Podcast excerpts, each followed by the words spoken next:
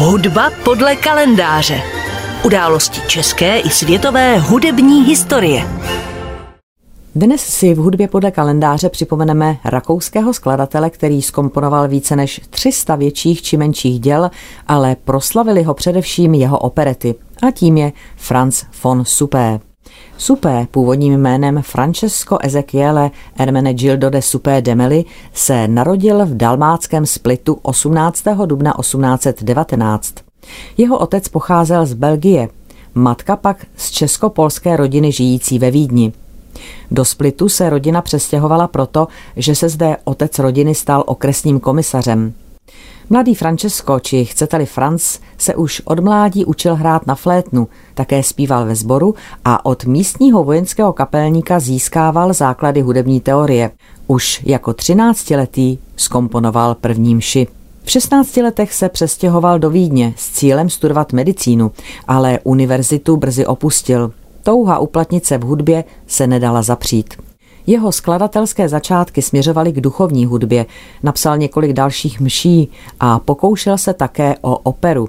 První významný přelom přišel v roce 1841, kdy ředitel a nájemce divadla v Josefštatu Franz Pokorny angažoval Supého jako kapelníka.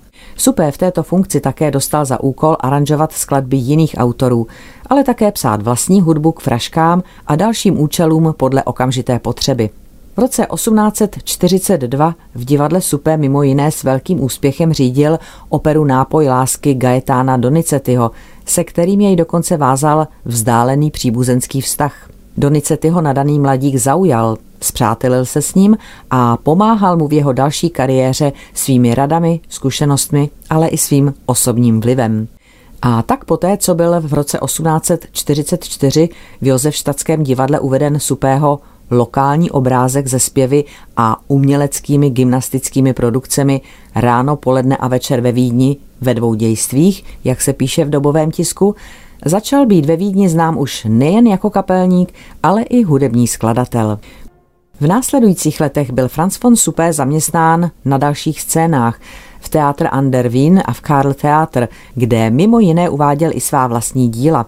Revolučním roce 1848 skomponoval hymnickou píseň Das ist mein Esterreich, která se stala druhou rakouskou hymnou.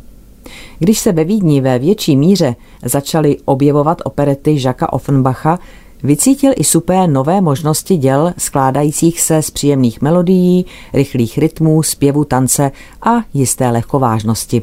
24. listopadu 1860 tedy měla premiéru jeho jednoaktovka a první opereta, v níž Supé úspěšně skloubil Offenbachovskou operetu s vídeňskou hudebních tradicí.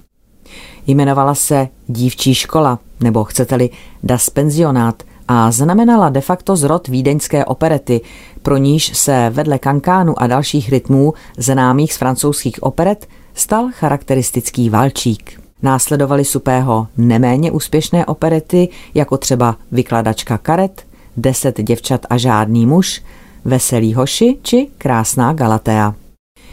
24. března 1866 se v Karl Theater uskutečnila premiéra další supého operety Lehká kavalérie. Doba, v níž opereta vznikla, nebyla právě klidná. Rostlo napětí mezi Rakouskem a Pruskem, které vyústilo v létě toho roku sice krátkou, ale pustošivou válkou končící rakouskou prohrou. Uhry usilovali o autonomii, které v následujícím roce dosáhly a jejich snahy podněcovaly nacionálně motivované projevy také mezi slovanským obyvatelstvem monarchie. A právě za této situace se v ději lehké kavalérie objevili uherští husaři. Tančil se čardáš a starý husarský strážmistr se shledal ve vesnici na rakousko-uherské hranici se svou dcerou, o jejíž existenci neměl tušení. Po těžkém kalibru církevních, českých a ústavních otázek, vylepování a zase strhávání plakátů, po lidových shromážděních a adresách je zvlášť blahodárným potěšením pohled na několik veselých maďarských husarů, zejména když jsou plní šibalství, ale také tak milý jako ten starý strážmistr Jánoš, který si ráno pochutnává na špeku s pálenkou, v poledne s paprikou, večer zase s pálenkou a pak na závěr na pálence se špekem a přesto prolévá horké slzy, když vzpomíná na svou mladou lásku. stojí v jedné z dobových kritik. Připomeňme si teď tuto supého operetu opět předehrou k tomuto dílku. Ostatně právě předehrám svých operet věnoval supé obzvláštní péči. Jsou natolik kvalitní a výrazné, že se hrávají dodnes jako samostatné orchestrální skladby. Z dalších úspěšných operet jubilanta tohoto týdne můžeme připomenout i opery Fatinica, Básník a sedlák či Bokačo. Tato opereta byla uvedena v Praze 12. března 1879 a Praha byla prvním městem, které novinku získalo po světové premiéře, která proběhla 1. února. Recenzent Národních listů se v souvislosti s uvedením v Pražském prozatímním divadle k dílku vyjádřil takto. Supé jest znám našemu obecenstvu již z dřívější doby. Jeho krásná Galatea, dále ostří hoši, zejména však v hudebním ohledu velmi solidní Fatinica, všechny tyto práce došly u nás hojného ocenění. A poté, co podotýká, že autor si v mnohem vypomohl národními motivy, ale i, opět cituji, bez velkého rozmýšlení kořistil z bohaté operní literatury vlašské, hlavně z Verdiho, svou recenzi uzavírá.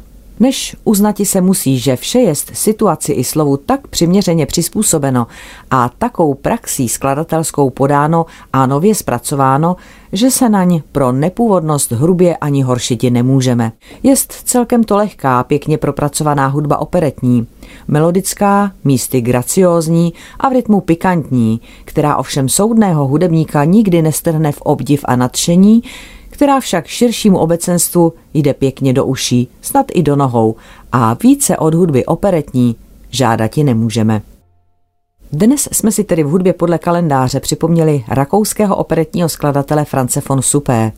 Suppé zemřel ve Vídni 21. května 1895 ve věku 76 let a my vzpomínku na něj uzavřeme předehrou z další jeho oblíbené operety Básník a sedlák. Hraje orchestr Vídeňské státní opery, řídí Julius Rudl. Hudba podle kalendáře.